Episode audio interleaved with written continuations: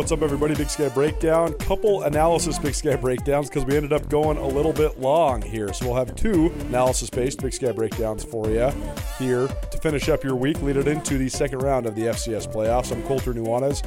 As always, you can find the Big Sky Breakdown, SkylineSportsMT.com. Number one analysis, Big Sky Breakdown pod. Brooks Nuanez, Skyline Sports MT co founder. Ty Gregorak, Skyline Sports MT lead analyst each join us to talk about the FCS playoffs as they were, uh, as well as uh, the upcoming matchups. The Big Sky Conference got five teams in, they got four teams left. Montana State hosts Weber State in an all Big Sky second round game. Montana plays at North Dakota State, and Sac State plays Richmond. Brooks Nuanez joins us to talk Cat Grizz, the momentum for the Cats coming out of that game, the momentum that the Grizz were able to finally re-seize in the second half against Southeastern Missouri, and a preview of Weber State and MSU round two. And then Ty Gregorak helps us talk our way around the FCS playoffs so far from a Big Sky Conference perspective, uh, with a heavy preview then on the Montana State Weber State football game. Thanks to all of our great sponsors here at the Big Sky Breakdown, and thanks to you for listening. SkylineSportsMT.com. Big Sky Breakdown. Brooks Nuanez coming at you right now.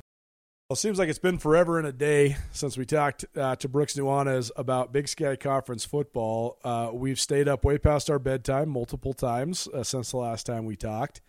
Uh, but we were breaking down all the ins and outs and the matchups and the the meanings, the symbolism, the uh, the reverence that we have for the rivalry game between Montana and Montana State. And last week we took the week off because we had a little family time, Thanksgiving, all the good stuff, and then we went to Washington Grizzly Stadium, and it looked like what happened in Bozeman, an absolute beatdown by the Bobcats of the Grizzlies, had carried over for the Grizzlies. They looked listless and with no life. Uh, the first half against Southeast Missouri State. But then all of a sudden, boom, they found it, and they looked like the Grizzlies of September for uh, a portion of the second half. Very interesting. Before we get to this last weekend's game, though, Brooks, just uh, some of your thoughts on uh, the rivalry game in uh, in Bozeman. It was uh, an afternoon like no other because as as unpredictable as these rivalry games can be, I don't know if anybody saw the Cats rushing for 450 yards and scoring 55 points and not punting once. Yeah, sorry to miss you all last week. Um, I will say it like this, and I mean this in the, in the kindest way as far as uh, my appreciation for all of our listeners and all of our subscribers and followers is if the Grizz would have missed the playoffs, I would have come on here and talked about all that Cat Grizz meant to that to this end of the season, to the state of a program, to the state of what Montana State's been doing. But nonetheless, the Grizz make the playoffs and more or less can kind of flush that game. I think, unfortunately for them, um, for Montana State. For everyone involved, a little bit unfortunate because there was a little bit more music to face, if you will. But then the Grizz come in the playoffs at home um, and have a very similar situation where the beatdown is on and they're going to have to face the music and they don't. Um, so my Cat Grizz thoughts are as this, Colter. I thought that I thought that the plus one run game was the obvious offensive strategy that Montana State was going to implement. I think Coach Hauck said extensively for Montana. That was the issue is that we didn't have enough to go to based off that. I'm not really sure how that's possible. I'm not really sure how you could go into that game and think that they're not going to run the absolute shit out of the two quarterbacks at Montana State. So that was a little bit underwhelming. I mean, they're two of the five leading rushers in the league. Like that's all the Cats do is run. And Tommy Mellott is going to be the catalyst. Um, you know, everyone's heard me be quite critical in the first month of the season of that I was unsure of what Tommy Mellott's uh, development as a passer had, had was where it stood, where it was going. And Montana State, unbeknownst to everyone, heard me and was like, "Yeah, he's a pretty good passer. We're just going to run the absolute shit out of him," which is what they should do the whole time. Um, I have zero criticism of ta- of Tommy Mellott if he is not trying to attempt 30 passes a game because I just don't think that that's his style as of now. Obviously, that can change. So Montana State has really found a groove with the with the two quarterback system. I thought from the jump, Colter, Tommy Mellott has a you know, pretty consistent drive, six, seven plays down the field. They score. Montana comes back, fires away, scores 7 7. I'm sitting there on the sidelines feeling pretty happy about this whole day. I thought we are in for a shootout or at least a very good game. And then Montana State goes on to beat the absolute brakes off of them, 41 to 7 at midway through the third quarter. Startling totals, um, as you mentioned, Colter. No one saw that coming. Um, I had the over uh, at 43 uh, which or no, forty eight point five, which it was sitting at forty eight for a while. Um, again, we don't bet. I don't really bet many college outcomes besides overs and unders. Um, but Montana State had a day, and Brent Vigen and company really they had a great showing. They carry a lot of momentum into the playoffs. Um, as mentioned, I think I would have had a lot more to say if the Grizz missed the playoffs, but here we are. Round one of the playoffs complete, going into round two, Montana State with a bye. Um, Cat Grizz, I think anyone who watched it knows exactly what that was and what happens, and I could muse about it all day. What did you think? And this is a this is a larger debate because there's there's certainly there's certainly always going to be flaws to a system in which 10 individuals sit in a room and talk amongst each other with no one ever actually listening to what they say and, and decisions being made behind closed doors, no matter how much transparency or discourse can come out of those sorts of selections, whether it's FIFA, the Olympic Committee, or the FCS National Championship Playoff Committee, is going to be flaw in a system in which 10 individuals are deciding a field. There's also always going to be a flaw in which you have a 120 to 125 team subdivision in which 20 of them are in the western half of the United States and 100 of them are in the eastern half of the United States. I think one of the biggest flaws in college football fandom's understanding of the logistics and details that go into college sports is that people think that the NCAA is a governing body that legislates rules. The NCAA is an organization that's primary and almost exclusive function is to administer championships. The reason they can legislate rules is their rules are to be eligible for your championship. But there is a world in which if teams weren't trying to play for an NCAA prize, they could just go against all NCAA rules because the the the reason you follow the rules is to be able to play in the championships that are administered by the NCAA. Therefore, then if the NCAA's last or their biggest football championship is going to be the FCS, and then the goal of one of the primary goals of said championship is to make money, then you always have to make decisions based on finance. All of that is to say that the regionality of the FCS playoffs is and has been controversial, just in terms of who is going where, who's getting what home game. When you got teams bidding on it, and again, when there's just ten people in a room making decisions, I, I get why it's flawed. All that's all to say that Montana State beat down Montana and went undefeated in league, and I know that they didn't play Idaho and they didn't play Sac State, but they still went ten and one with the one loss to a, a Power Five team that's now ranked number sixteen in the country in Oregon State. I thought the Cats got screwed on their draw. I did. I thought the Cats deserved the three seed, and uh, I thought that they deserved to play somebody that's not one of the eight best teams in the country in Weber State.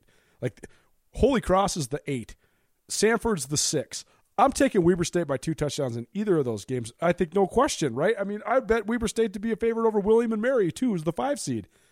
Part, but maybe that's proximity bias. What did you think of Montana State's draw?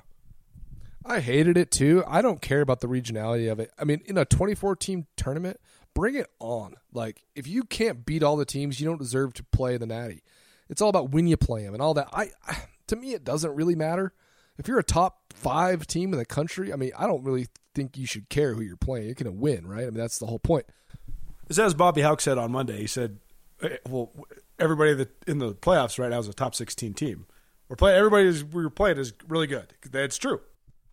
I thought Montana State the reason they got screwed is because the the committee set it up so that North Dakota State and South Dakota State can play in the national championship, and that's dumb to like predetermine it to make sure they're on different sides. North Dakota State lost in league to an FCS team. South Dakota State, albeit they lost to an FCS team. Like I mean, it just is what it is. They're the four seed. Like it just that's just what it should be. Montana. They wanted Montana and Sac to avoid playing two or whatever, however that looks. Montana State was the third best team. I thought Montana State. I think they're the second best team. I think it's South Dakota State, Montana State. I don't even think it's. I think it's pretty clear. Um, I think Sac State's awesome. I think if they played on a neutral field, they played the Cats today. I think they lose and the Cats win. We'll see. Hopefully that can play out. You know, hopefully we have a Sac State, Montana State, and Natty. That'd be awesome, right? But yeah, the regionality of it all. A lot of complaining about Montana State playing Weber State in their first round, which is the second round. We were coming off of a win against North Dakota. A lot of people complaining about that. I don't. That stuff doesn't bother me at all. I think it's actually better for FCS football than for Montana State to play Austin Peay For Montana State to play Incarnate Word at night in no, in December. Like fans care, but they don't care that much. Like you play Weber though, that place would be rocking. Like I like that part of it. I'm down for that. I like a good rematch. I like playing the best teams. I like familiarity. It helps in the FCS. When I take Weber as a touchdown favorite over Samford, Colter, I wish I had more knowledge on that. I don't. I know that Weber's a real good team. I know that Weber could beat a lot of teams. I also know they can get beat. I think the best thing that's going right now in the FCS is that every single team except South Dakota State and Montana State and Sac State, we'll give it to them. Those three teams, every other team can lose to an FCS team. Every other team has lost. So that's just the nature of it.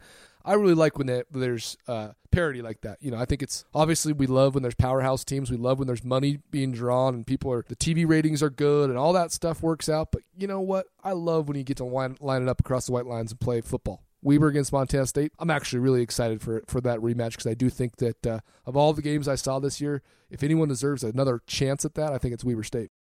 Blackfoot Communications continues to lift up our local entrepreneurs, delivering the resources needed to transform ideas into businesses. Our C2M beta program was founded with the mission to connect local entrepreneurs to more. With access to more professional expertise, more state of the art technology, and more development resources, our 12 week program delivers the foundational and modern skills required to transform influential ideas into thriving businesses. Apply today at goblackfoot.com slash apply. Join Town Pump's Pump It Up Rewards Plus program and never pay full price for fuel again. Save 5 cents on every gallon every day at any town pump across Montana. Plus, earn and redeem points on your favorite in store items to get free stuff with our clubs. Stop in and pick up a rewards card. Download the Pump It Up Rewards Plus app today. Or visit townpump.com slash rewards to register and start saving.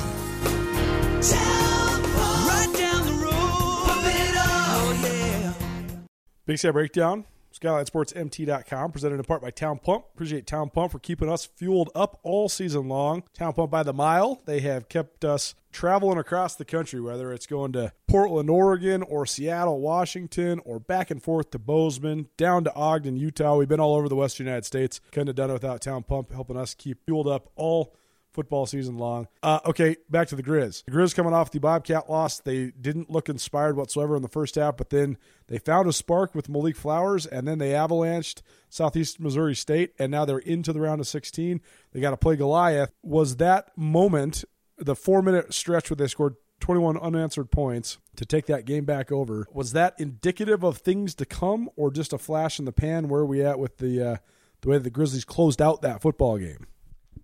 Well, you can't really play worse or more uninspired than they did in the first half. I thought it was pathetic. It was really unfortunate. I thought it was. I thought coming off that cat game, someone on the sideline, the guy who's been launching teddy bears from the gas cannon for freaking twenty years, he's like, "Well, it looks like the Grizzlies are playing hungover again." And I think it's cute and everything, but like, I think it's like, how can't you be ready to roll that team? I mean, they should win going away. So whatever. I was impressed with SEMO. I thought they played really hard. I kept texting you, Colter. They had several guys on that team that wanted all of it. They wanted every piece of everybody. And they had some undersized guys. They were ready to fight. Like that SEMO team was tough, way tougher than I anticipated. We talked about in the car on the way there. Oh, they're, they're going to be a good team. They'll be tough. You know, they might get, you know, the Grizz might might get away from a little bit, but like this SEMO team, they'll be tough. They were way tougher than I anticipated. At quarterback, offensive line, the running back was impressive. Good skill players on the outside. I knew all that, but defensively, you know, they didn't have huge physique. There wasn't a ton of bodies out there, but they they brought it, man. I was impressed. So give them credit, no doubt. I thought the Grizz came out uninspired, and it was, like I mentioned, pretty disappointing. Um, the second half, it was electric, man. It was some of the coolest football I've seen live. I mean, a four minute stretch of game time, that is a short amount of football. Like, that is, you're talking like teams can go between the, the 30s, you know? They scored three touchdowns. They didn't go from 30 to 30. They scored 21 points. The kick return started it off, and you felt the momentum.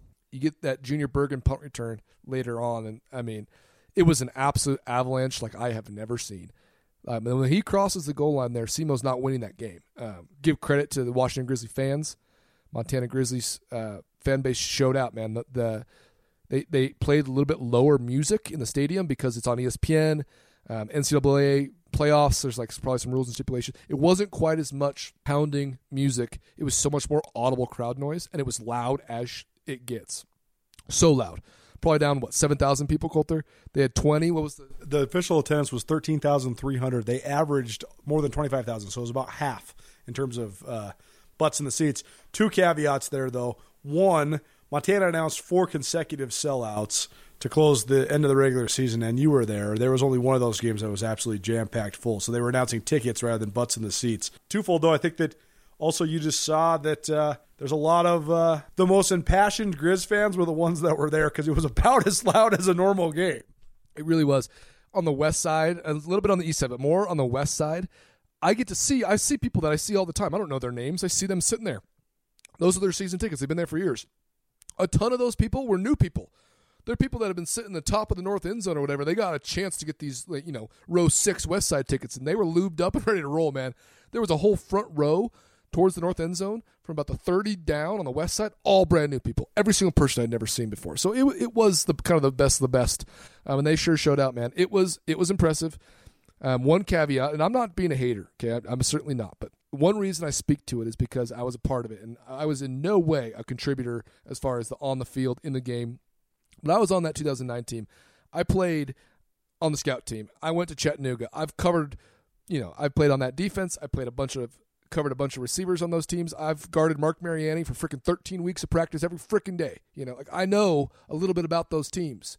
Before this season, everyone tells me this Montana Grizzly team is the best team in, in program history. It's as good as 08, 09. It's like, that's false. I knew that was false from the jump. But I get the similarities between what we saw SEMO and the Grizzlies' 2009 win against South Dakota State. But again, it's a little bit of blasphemy it's a little bit ridiculous to say that an undermanned SEMO team who's getting absolutely trucked on special teams is the same as Mark Mariani scoring four touchdowns by himself to single handedly win a playoff game. They're not the same thing. I totally agree. What I've been saying is, I, I have agreed with you that I thought it was blasphemy to compare this Grizz team to other Grizz teams. I think it's silly to compare any team to any team. I think they're independent of each other. But also, I just think that Montana still has a long ways to go to get back to the level of of mental domination that they had over the rest of the league and domination in the trenches. I mean, until Montana has the best offensive and defensive lines in the country, like they had for 10 years straight in the 2000s, they're going to be a little ways away. They are.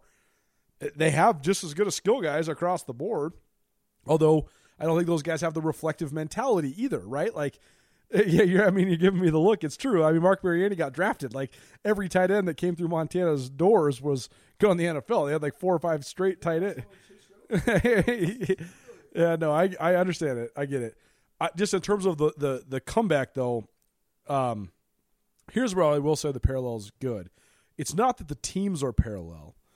It's that SEMO coming in and beating a team that was once the number two team in the country would have been a huge upset, regardless of the status of the Grizz season or who's hurt or anything. It would have been a huge upset. It would have been the, the ending to the most disappointing season in our 30 years living in Missoula, in my opinion if South Dakota State, who had been Division One for four years, would have come in and beat a team that lost two games in the last four years, that would have been a, one of the biggest upsets in the history of college football. That's the one parallel is you thw- you, you, dismissed the notion of uh, one of the big one of the great upsets in Washington Grizzly Stadium history by making sure you didn't lose that game.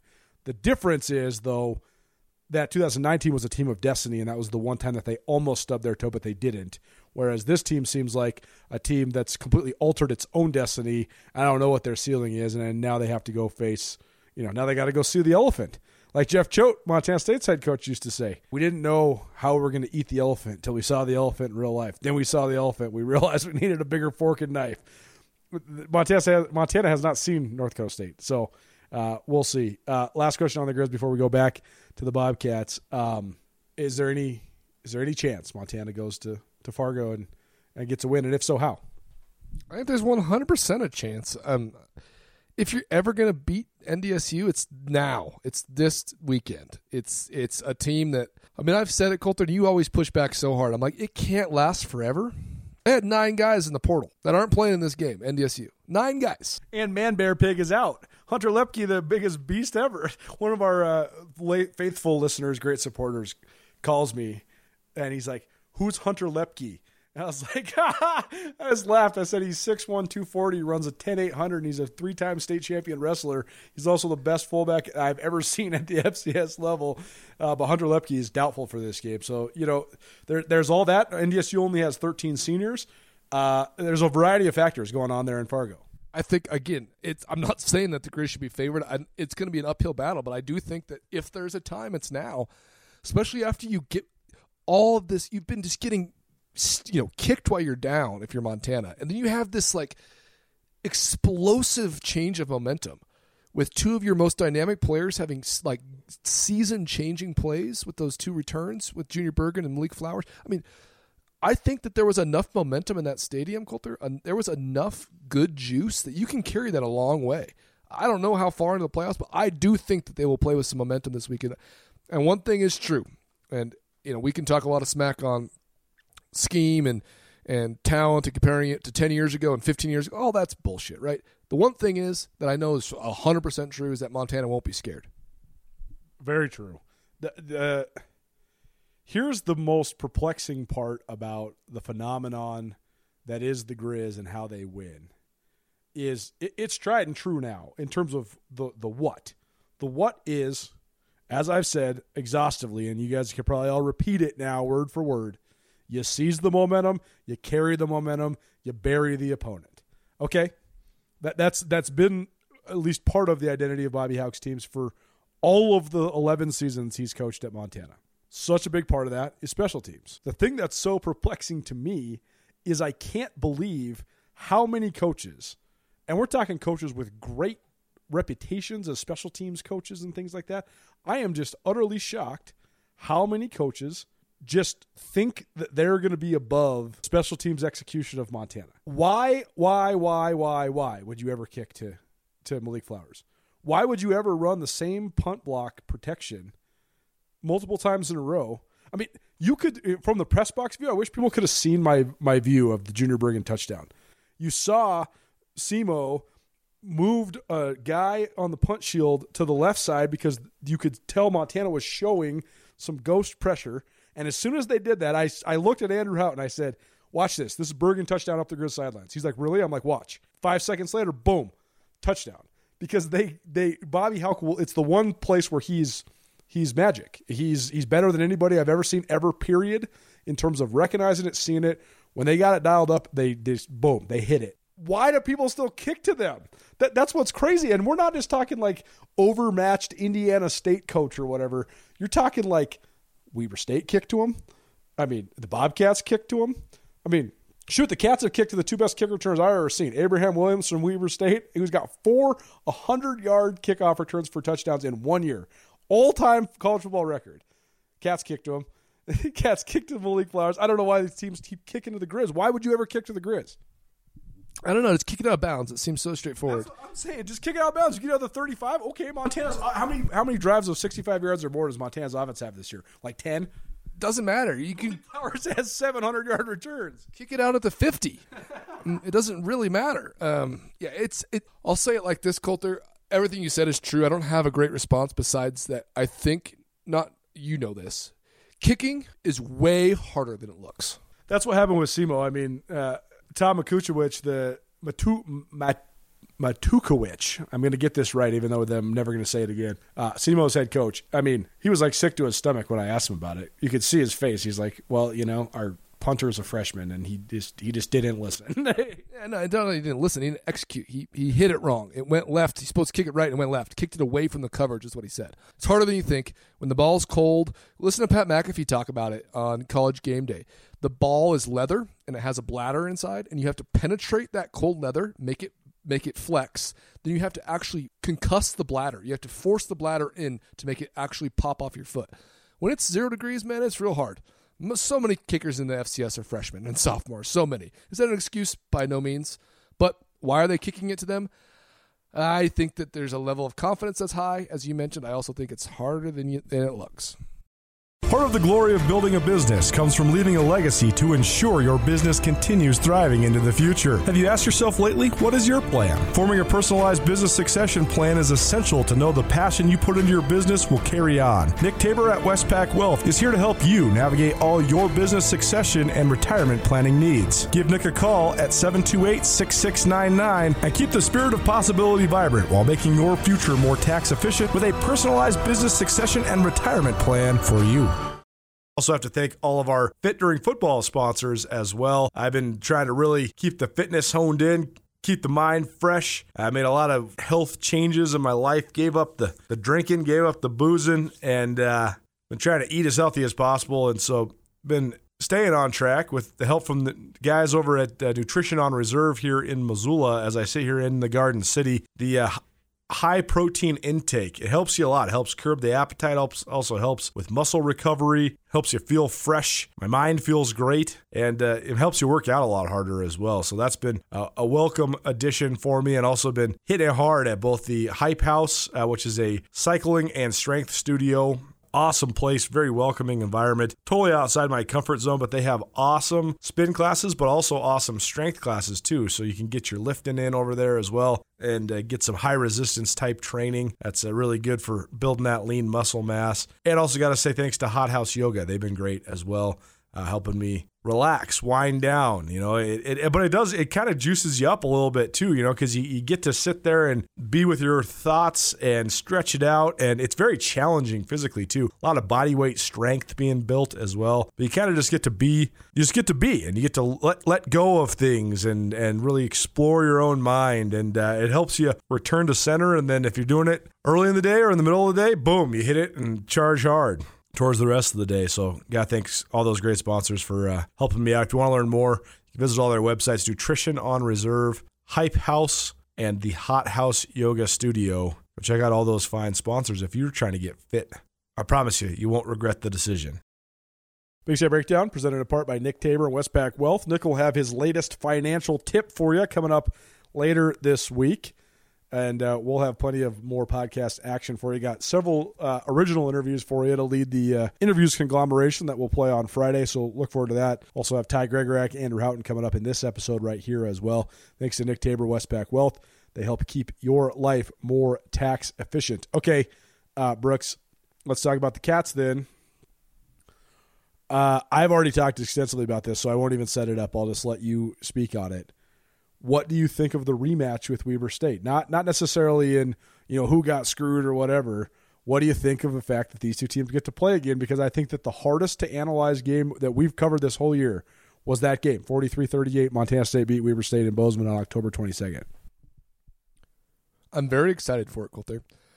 I think that Montana State has a, a decided advantage.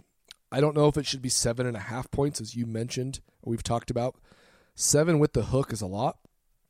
Um, Weber, I talked about it weeks ago. Colter was one of the most mature teams I've been around. Um, they have a bunch of adults. They have coaches that have purpose. They have players that have a strong identity, and they they know what they're going after. They know what the what the program is and what the scheme is on all three phases. I think that Bronson Barron at quarterback for Weber has been maybe overrated, maybe properly rated. I don't think he's an elite quarterback. He hasn't played that great. Uh, I was always told all year he's one of the best deep ball throwers um, in the league. He's the best deep ball thrower that Jay Hill has ever had, according to Weber State head coach. I think that's all false. Um, I just not. I've watched him three, four times now. I'm just not that impressed with him. But Weber can run the ball, as you've mentioned, Colter, on your shows and various podcasts. If Josh Davis is really back at the capacity he played against North Dakota last week, absolute game changer.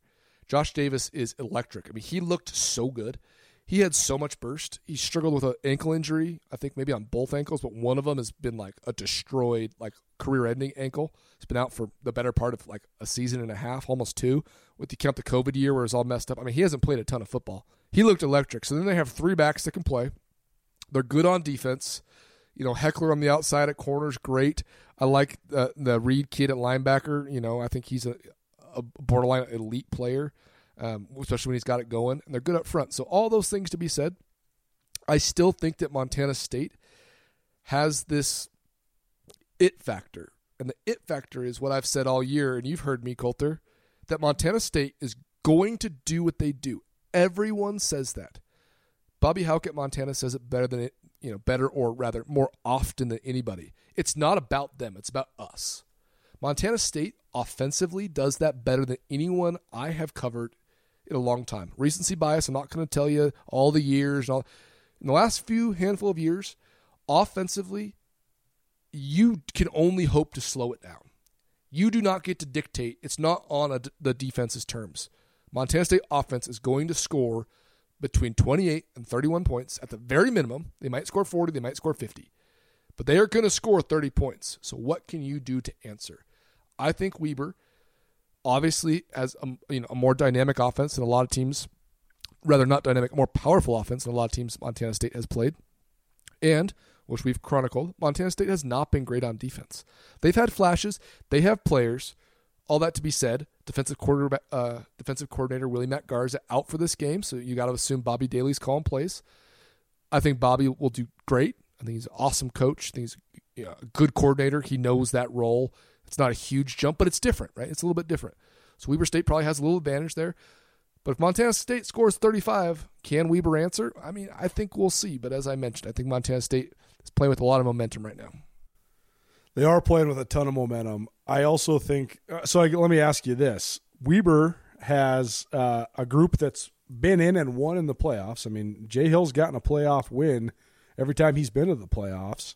Uh, over the, I mean, he's got six playoff wins now, and uh, only one of those years was a multiple years in which they won in the playoffs. So they basically, when they go to the playoffs, they win a game or two, and uh, you know they've been as far as the semifinals in 2019. This cat team, though, every guy on this team has been on. They've been in the playoffs their their whole careers pretty much because the Cats made the playoffs 2018, 2019, and last year 2021. So most of these guys that are the older contributors, they know nothing but playoffs and, and winning in the playoffs because they went to the Final Four in 19. They went to the championship game last year. How much is that of that as a factor? And, and is the fact that uh, I guess Tommy Mellott he he only has playoffs before this year to, to lean upon. So I mean, how much do you think it is a factor just having the, the confidence of making a run before? I think it plays, but I also think that there's this uh, mentality within a program that Montana State's been able to harness really well. They've been able to harness it in, in literally almost all of their athletic programs right now, and as an institution. That's here nor there. I digress. Is that the bigger the game, the better you play? Montana State's football program is kind of built on that. The course the national championship last year against North Dakota State didn't go the way as planned. Tommy Mellott breaks his leg in the first quarter. I mean, pretty tough draw there. You know what? What are you really going to do with that? I mean, not a lot, right? Like, you know, you're borderline screwed. The whole game plan's out the window. You got Tucker Rovig, a journeyman quarterback, if you will. So I mean, you're screwed there. But the bigger the game, the better good teams play. So I think Montana State is built for this. Does two years ago's playoff experience? I mean, it does intrinsically, but I think that on the day to day where your feet are, when you put that jersey on, on Saturday to play Weber in the second round of the FCS playoffs. You're not going to think about that. It's built into your DNA, though. So it's a part of the program, which is everything that a coach and, a, and an institution hopes for.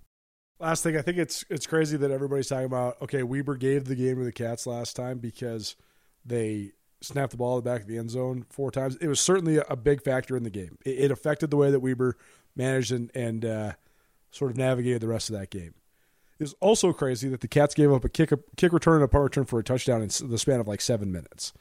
They haven't given up anything in the kick game since then. I think that was a, a wake up moment for him. I mean, I think I mean that was the most mad I've seen Brent Vigen not at a ref. He gets mad at officials uh, from time to time, actually pretty frequently within the scope of games. But that was the first time I've seen him be really mad at the players and the coaches on the sideline. The only time really that I've seen him like go crazy on his coaching staff, and they've fixed it since then. They've given up almost nothing in the kick return game. That said, I think that you, you got to kick away from Abraham Williams. I mean, he's as good as it gets. The guy's straight lightning in a bottle. I mean, he, he might break Shahid and Malik Flowers' record easily. I mean, four four in one year is is stupid. That's already a Big Sky record, and all of them for 100 yards. But I think that there was more what ifs in that game than than people give it credit for. It's not just what if Garrett Sands, Grant Sands doesn't snap the ball in the back of the end zone. Not what if Weber doesn't have a kick and a punt return. What if Weber doesn't drop a whole bunch of passes? I mean, Weber hardly moved the ball at all against the Bobcat defense. It's not hasn't been that great this year. And then the other part is that regardless of how many points the Cats were spotted, they ran the ball straight down Weber's throat. I mean, Weber's the second best run defense in the conference and the Cats rushed for 375 yards against him. Tommy Mellott rushed for 273 himself. So uh, I, I actually think you just throw the last game out, and I, I think that for Weber, just knows, like you said, they're mature. They know the plan. They know how to win. They haven't looked very good to me when I've seen them. Like when I see the Cats, I'm like, ooh, they got some weaknesses, but damn, they're really, really good. I I think the Grizz they have systematic weaknesses big time, but they have great players. Uh, And Sac State's just so solid across the board, and they have several elite guys. We were just just just not quite there for me, even though I do still think that they're one of the top five or six teams in the country. And I think that's a reflection on the on the FCS as a whole. That said, I don't know where, where are we at with the, this this game because I actually think that Montana State, on one hand, I think that there's this caveat in how they beat Weber the first time. On the other hand, I think that Montana State should be even bigger favorite than they already are because I just think that they're a really, really, really good team. Yes, I agree with you 100%. I've been wanting to make the point the whole time, this whole podcast, Colter, that you throw the last game out. It has nothing to do with anything. Everyone that I talk to is like, oh man, I bet Weber's not going to play that long snapper. It's like, it has nothing to do with it. It just doesn't. It has nothing to do with it. Last game, the amount of yards Tommy Mellott rushed for, we ain't going to let him do that again. That's It has nothing to do with anything. It's a brand new game, brand new season. Can you take from that? Kind of. Yeah. I mean, they're going to have some wrinkles. They'll have some, you know, schematic things that line up a little bit better with, with something, you know, a different look. But sure. I think that, uh, I think that I agree with you. Montana State's highly talented.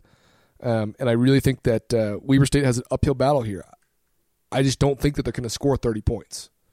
I think that that's kind of the benchmark. Big Sky Breakdown, SkylineSportsMT.com. Thanks to all of our great sponsors, including Opportunity Bank. Opportunity Bank, your local bank, your opportunity. More with Ty Gregorak here on the Big Sky Breakdown. Thanks, Brooks. Yeah, absolutely. And if there's one thing that's going to happen on Saturday, Colter, when Montana State plays Weber, it's going to be physical. And uh, when the Grizz play North Dakota State, it's going to be physical. Love physical football. It's the way that it's gravitated. More with Skyline Sports lead analyst Ty Gregorak right after this. Keep it right here. Big Sky Breakdown. Blackfoot Communications just launched new business services delivering big value to smaller firms. With reliable voice, fast internet, business grade Wi Fi, and around the clock support, Blackfoot ensures you remain connected to your customers, employees, and communities throughout the day, every day. For more information, go to BlackfootSmallBusiness.com. Connect to more with Blackfoot Communications. Join Town Pump's Pump It Up Rewards Plus program and never pay full price for fuel again. Save 5 cents on every gallon every day at any town pump across Montana. Plus, earn and redeem points on your favorite in store items to get free stuff with our clubs. Stop in and pick up a rewards card. Download the Pump It Up Rewards Plus app today. Or visit townpump.com slash rewards to register and start saving.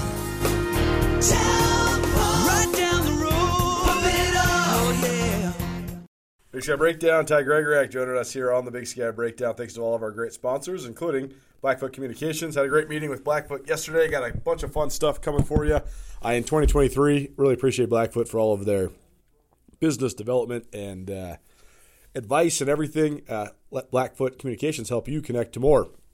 Ty, uh, let's talk about the first round of the FCS playoffs. Uh, first of all, as a guy that coached in, in the Big Sky for 15 years, what was and what is your perspective? The playoff field, the way it's expanded, and some of these new auto bids. Because I mean, when I turn on some of these games, you see sometimes you see great games, and sometimes you're like, well, would St. Francis beat UC Davis or or Northern Arizona, let alone any of the five teams in the Big Sky that made the playoffs? It just seems like there's some teams that make the playoffs that uh, aren't all that great. Well, I, and you got to understand now, I, I'm a, well, I shouldn't say I'm old school, but I came into the playoff system when it, when you know, like the 16 teams that are playing this weekend. Right. That was it. Right. That was it. You know. So, and I got to tell you, been in both, been in both sides of it. Uh, I, I actually liked the old system. I thought 16 teams was a good number. I liked that everyone had to play that first weekend. I mean, that, that's kind of what you, you know, if you were a good program, that's what you did. You, you, you were doing Thanksgiving with the other coaches and their wives and families, and you were having a morning practice and then cutting the kids loose and saying, okay, you know, here's 24 hours, go enjoy, and, and, and then, you know, make sure you're back in Missoula or Bozeman, or you know, in, in that case, I was in Missoula. Uh, you know, go, go for, for all you Montana boys. Make sure you take care of the kids that are not from Montana, and make sure they have a home. Or you know, coaches would open up their homes. So I don't know, man. I mean, it's uh, you know, it's kind of like talking about the Power Five and them eventually expanding to twelve. Like I think twelve slash 16 is a good number. Yeah. When you get to when you get to 24, I think you're diluting it just a little bit. Uh, now, there's something to say about a team you know those top eight teams. But I don't even know if it's if it's top eight anymore. Like if you're in the top four, you should probably absolutely be rewarded. Right.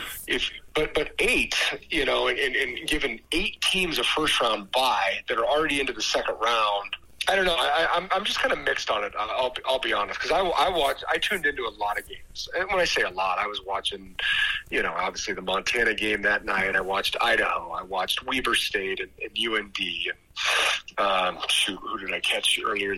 Or, uh, maybe maybe a little bit of the Gardner. I think it was Gardner Webb. Yeah, Gardner Webb, Eastern Kentucky. That was a good game. Yeah, because Candace and I were like, you know, we're both athletes and coaches We're like, where the hell is Gardner Webb? Like, I, we both heard of it, but we're like, where, what town is this in? You know, so um, I don't know. That wishy-washy answer, man. I like it. I don't love it. Yeah. Now, I, I, I like it way better than what the Power Five's got going right now. I really do, just because I think, you know, how how how excellent, especially in a year like this year, how excellent would an eight or a twelve team, you know, playoff be. Um, I guess I guess I guess to sum it up, dude. If I had to if I had to give you an answer, I think 24 kind of dilutes the field a little bit. I, am gonna go. I'm gonna go with with the old school way of yeah.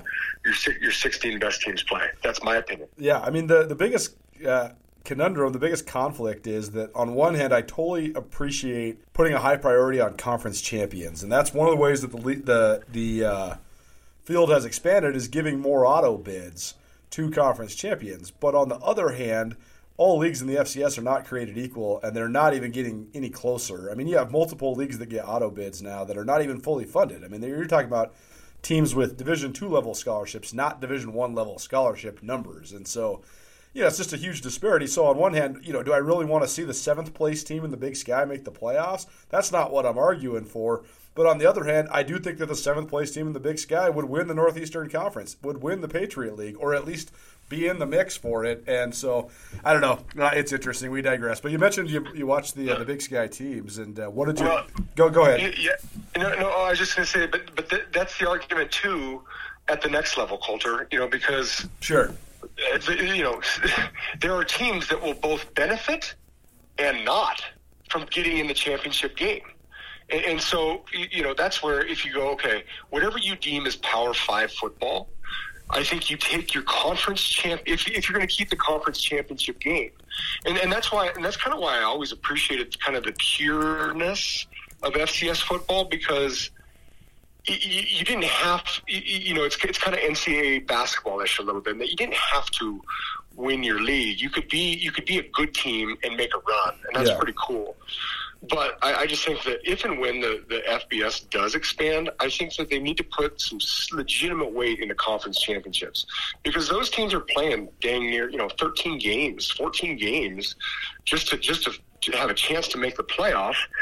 And you know, again, so you've got you've got the Big Ten, you've got the SEC, the ACC, the you know who knows what's going to happen Big 12, Pac 12 you know, but then you go, okay, does does the Mountain West conference does, does that conference champion deserve a, a place? Does the, the, you know does the uh, uh, what, what is it American the American and the right. Sun Belt? I mean, probably you know probably not. I, I, don't know. I mean, it, it, buddy, that I think you and I need a lot more time than we have. Uh, For sure, deep dive into that one, but I don't know. I just I, I always remember you know, getting to play at Colorado, like, you know, your, your goal is to go compete for a conference championship and national championship. But if you missed out on one or both of those things, but you still had a good team, the bowl system was absolutely a reward sure. for four, five, 12 months of, of work as a coach and a player. You got to go, you know, I remember going to the Aloha Bowl and the Holiday Bowl and the Sun Bowl. And, you know, th- those are, uh, I never got to compete for a national championship but we had a damn good time, and it was fun to get to go play one more game.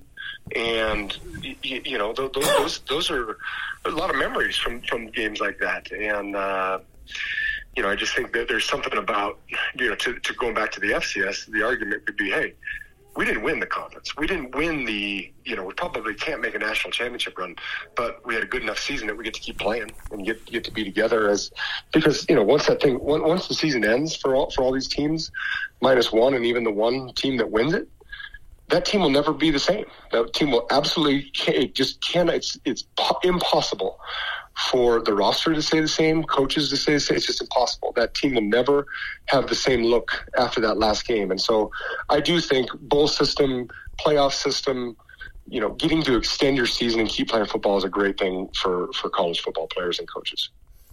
Ty Gregorak here on the Big Sky Breakdown. Now, you mentioned that you watched the uh, some of the Big Sky games, and I actually thought that the yes. three best games in the first round all involved Big Sky teams.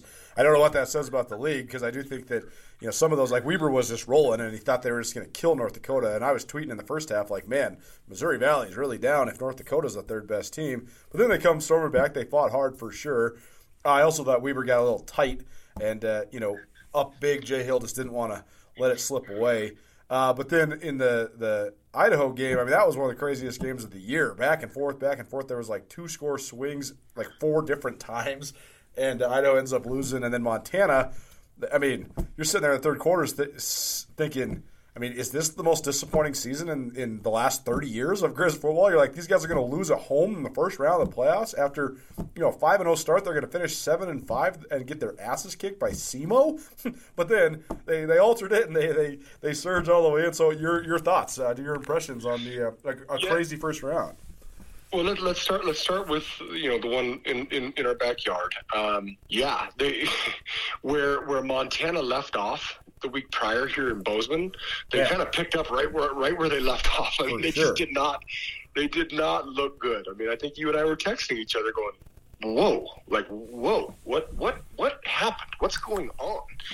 And and I'll, uh, full transparency, dude, I've been all over Hill and Dale uh, the last few days. I have not caught any one of your shows, but it was, and I don't know if you've talked about this or not with Riley or Sean or whoever you've had on, but it was very South Dakota State esque in that nothing was going right. Nothing, offense, defense, special teams. It was just bad, and and all it took was that Mark Mariani spark, and next thing you know, it was a freaking boat race. You know, it, it was a. I mean, we, we just boat raced them out, out out of the dang stadium there the last quarter and a half uh, after after Mark gave us that spark there in the playoffs, and that's what it reminded me of was. Boy, the offense couldn't do anything. You know, Lucas put the ball on the ground again, which, you know, basically unimpeded, just like he was in, in Bozeman, just fumbled the ball. Uh, you know, tackling wasn't great. You know, big big play here and there. I, I think I texted you. I'm like, dang, this this quarterback. It looked like from what I heard, um, he'd been banged up or whatever, but he's a good looking dude that made some throws and stood in the pocket. And I'm, and I'm like, dang, this, this is interesting. Um, but it was in, you know, uh, again, and this is, let, do not, let's, let, please, I want to talk about how, because I read the article in the Missoulian, and I still don't know how the heck the, the, this playoff committee works and how teams get bids and you know seeds, and it, I, I think the process might have to kind of do some self evaluating because I think there's teams that are finally starting to get pissed. You know, like sure. why why is why did Idaho beat Montana? And both are seven and four, and one's got to go down to the freaking Gulf of Mexico to play football. uh, and one and one gets to enjoy Thanksgiving at home and, and, and have a home game against a team from nowhere close. Um, so yeah, good job, good job by the special team unit, to, uh, you know, both units to get those big returns and really just kind of you know get a spark and that momentum and the crowd back into it. I know it wasn't a great turnout, but probably still led the country in, in attendance, which is what Montana's going to do on an opening weekend of the of, of the playoffs. And and um, so it was good to see him get a win, man. I mean, I'm glad for Coach Hauck and all those guys that they got into the playoffs and that they didn't score. You know, because honestly, if they would have, if they would have, you know, continued the course there with the way they were playing in the first half, and I mean, I, I, I think I texted you. Dude, what was the score at half, Colter? Was it like seventeen to three? Seventeen to three, and then SEMO scored on their very first possession of the second half yes. as well. Well, I think I, t- I think I texted you at half. I'm like, shit, they're, they're lucky it's not 24 to nothing or, sure. 24 3 because, I mean, the, you know, a couple of their players dropped like ball in hand INTs. Um, you know, so again, anyway, it was great job by them not necessarily flinching, but, you know, getting that spark and getting the momentum and, and, uh, you know, not not running away with it at the end. But I'll say this too: I, I don't I don't necessarily. You, you, know what you know what C, um, you know what SEMO reminded me of was front runners. They're yeah. sitting there. They're sitting there. They're sitting there talking to the fans. They're you know you've got this you know, ESPN, ESPN, the Ocho. This is why I don't love. You know, ESPN's got all these rights to the playoff game. These these announcers have no idea no idea. any, any, of these kids are. Half the names are pronounced. They pronounce. They said the wrong defense once or twice. You know, it's just like, come on, guys, figure it out. You know, so. Um, but I'll, I'll say this: if they if they if they would have played the way they did in the rival game, and then and then back and then got into the playoffs, which a lot of people around the country, not not not just Bobcat fans, a lot of people around the country are going, wait, what? Really? If they would have if they would have fumbled that away, uh, I mean I'm air quoting fumbled. If they if they would have pissed down their leg and and and, and not got the job done, there would have been people going, "What the the the, the, system is is jacked up." Um, but they pulled it out and won, which was which was great to see. The Idaho game, wow, that was entertaining, and I got I got to feel. I mean, again, the the fact that they had to travel that far but the job that Jason Eck did, I mean, I, I don't know how the votes went, and I, I do believe the two guys that, that uh, were co uh, coaches of the year absolutely deserved it. You, you got to put a premium on winning, and those guys won every game, uh, minus Vigen's won against Oregon State. Who, oh by the way, Oregon State's really good. I mean, look, look at what they've done, man. Shoot, they're I mean, 16th in the country, I think.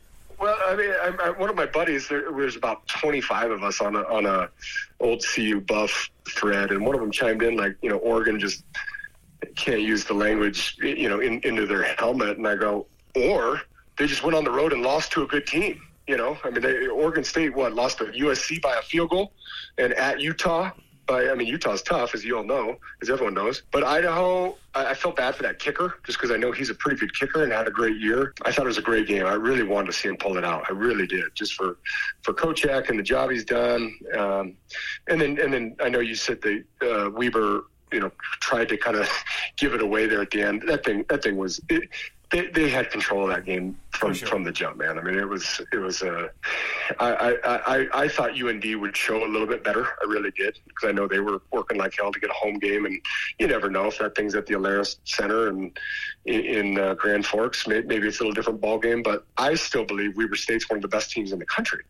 I think Weber should have been a seed. So I get why they were at home and they took care of business. And you know, two two of the three that had to play in the first round advanced, and one you know, one was, I mean, we say we say a field goal away. Who knows what would have happened in overtime? They didn't get the job done and, and lost. But congratulations to Idaho on wow, what a what a resurgence, what a job those guys have done. And I, I, I hope, especially with that you know that quarterback and a lot of guys, they come, I hope they put together another you know run. And, and, and, and Idaho is one of those upper half teams in, in the Big Sky for a long time. Because I, and I, said, I've said this I feel like every week. The league is better and stronger when Idaho is, is strong. And they're they're they're getting strong again which I think is an awesome thing for the Big Sky. Whether you're in the restaurant business or you just want to host any big event, JMV Restaurant Supply can make sure you have everything you need. JMV Restaurant Supply is your home for everything kitchen. Whether you're a bear or a bobcat, an eagle or a Scotty, JMV Restaurant has everything you might need. They have locations in Bozeman, Billings, and Great Falls. If you can't make it in, JMV also has a great website, jvrestaurant.com. Get everything you need for your next event at JMV, your restaurant specialists. Hey guys, Ryan Tutel here for SkylineSportsMT.com. You know, when we brought Colter on a year ago, it was a huge boost to ESPN radio because no one knows more about the Grizz and Cats than he does. But Colter is a journalist first and started Skyline Sports to cover the Big Sky explicitly, full time, with no corporate interference. Just the sports teams and people you care about unfiltered. I'm in the sports media, I understand the landscape, and I can tell you, there is simply no better sports journalism done in the state of Montana than that of Skyline Sports. Improve your habits. Go to SkylineSportsMT.com. Ty Gregorak here on the Big Sky Breakdown. Uh, let's talk about these uh, upcoming matchups then. Uh, first of all, how important is it for Sac State to get off the schneid? Because basically they've done everything but win in the playoffs, right? I mean, they ran the table in the league two years in a row. I think the last time that happened was when Montana did it like 14 years ago. So, uh, you know, we're on the, we're on the table two, two years in a row, winning three in a row uh, overall, 23 and one against the Big Sky Conference, and they're undefeated overall this year. I mean, it's been a banner year. Uh, for Yeah. for Sac State. But uh, they still have this monkey on their back. So how important is it for the Hornets to get a win?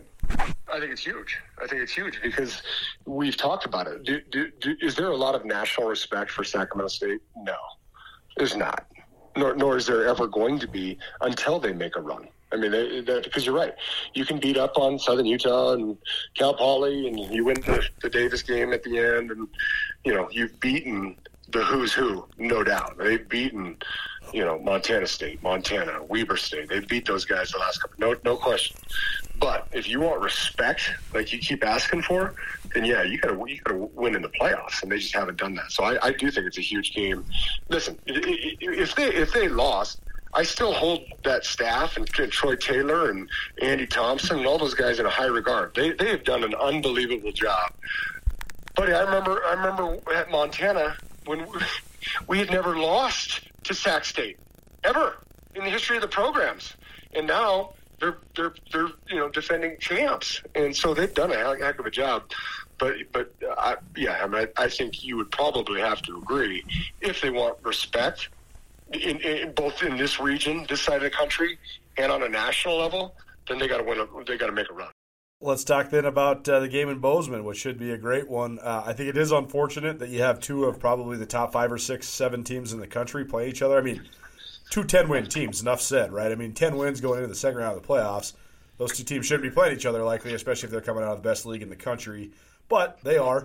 And uh, what an opportunity for Jay Hill's boys because I know that, uh, you know, I mean, it could have been Weber State as the four seed if they don't have just a crazy calamity of errors when they were in Bozeman last time. But also, I think that there's undertold parts of that last game in Bozeman as well. Not only was there the four snaps out of the back of the end zone, but the Cats also gave up a punt and a kick for a touchdown in the same quarter. I mean, I've never seen that before.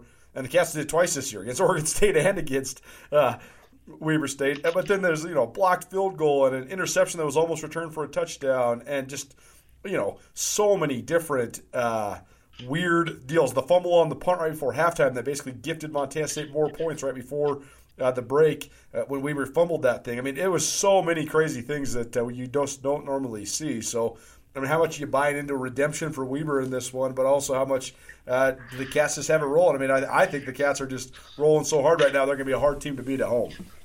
Yeah, it's. I, I think. I think you and I would both agree. Most of us that were in the stadium on that cold, windy, crappy Bozeman day, it was one of the. It was one of the craziest, most bizarre, strange, weird, awesome, nuts game any of us had ever seen. I mean, truly, I don't care what level you're talking. Just the the, I mean, the the amount, the the lack of points and yards that the Cats had there in the first quarter, getting just worked in every facet of the game, and then and then end up kind of rolling them. And then Weber State's offense kind of figures that out, and they get a little momentum. I gotta believe Weber's going. We really jacked that one up. We we we, we screwed that one up, and we screwed up a, a you know potential conference championship run, a, a high seed. We screwed it up. So I know that, that Jay Hill will have them ready. Um, I know that every Bobcat fan in the stands knows Grant Sands is you know probably his middle name by now, uh, and and will be absolutely nothing but relentless and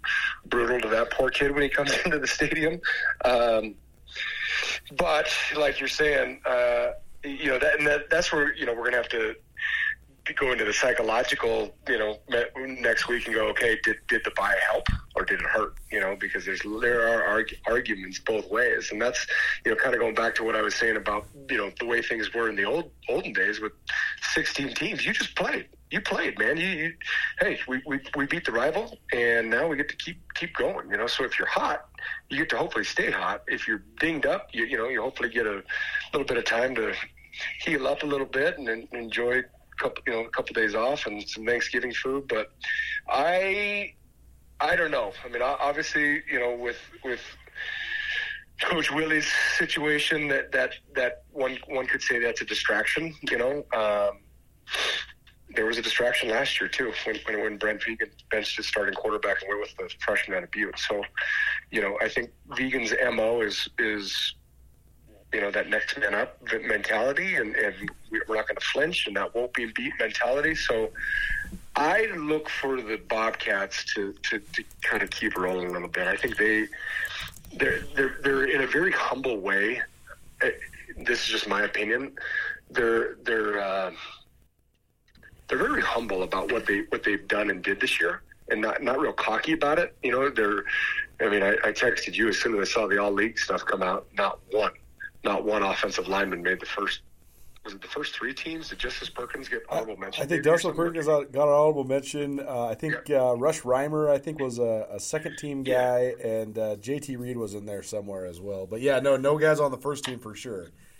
Yeah, I, I didn't. I, I, didn't even remember Rush getting second team, but I, I, absolutely believe you. But you know, if Marcus Wehr stays healthy the entire season, is he is he an all league candidate? Probably. Probably, yeah. But but but but but what a but what a testament to what these guys have done. They've got a half a dozen or more, you know, backs, quarterbacks, receivers that have all run and run at a high high clip when they when they've been in the backfield. Um, you know, you've got a defense that has struggled at times, but has also played really well at times. You know, I, I think that last game, you know, maybe the last, I don't know, we'll call it. Now the two the two previous opponents weren't great, and one could talk about the passing game in Flagstaff, but you know that last game was was probably one of the more complete games the defense had played which is good going you know going into this time of year and against your rival and obviously going into the playoffs. I thought the defense played really pretty well. Um, so, excuse me, bud. Um, I don't know. I mean, I just think I think that you're at home. You've had some time to heal up. You know, there's a good chance that Isaiah Ifanse's back, who's, and you know, I, I think he's, I think he's the best to ever come to this program, if if not the second best, however you want to, you know, view that, and, and, and a couple of the other cats that have played tailback here. But I think he's I think he's flat special, and he's he should be healthy. So, if the defense can continue to do what you know, and, and buddy, the defense played well against Weber State up until you know up until you know that last quarter where they actually kind of put some drives together. Weber's O couldn't do much against Montana State's D. I mean, again, 14 points came off a freaking a kick return, a punt return, there was a blocked field goal and eight points off of high snaps. You know, so the defense did a good job. Um, you know, the question is, offensively, can they put up another 350 like they did? I kind of the way I to- talked last week about holding Montana's defense in a little higher regard than the way they performed against the Cats. I really thought Weber's defense was better. So I just don't know if it was a it was just one of those games. Again, the weather was crappy, but I mean they they they Montana State did what they've done all year to every team, to every team except Oregon State, and that's just inside, outside zone, read zone, and and Weber couldn't stop it.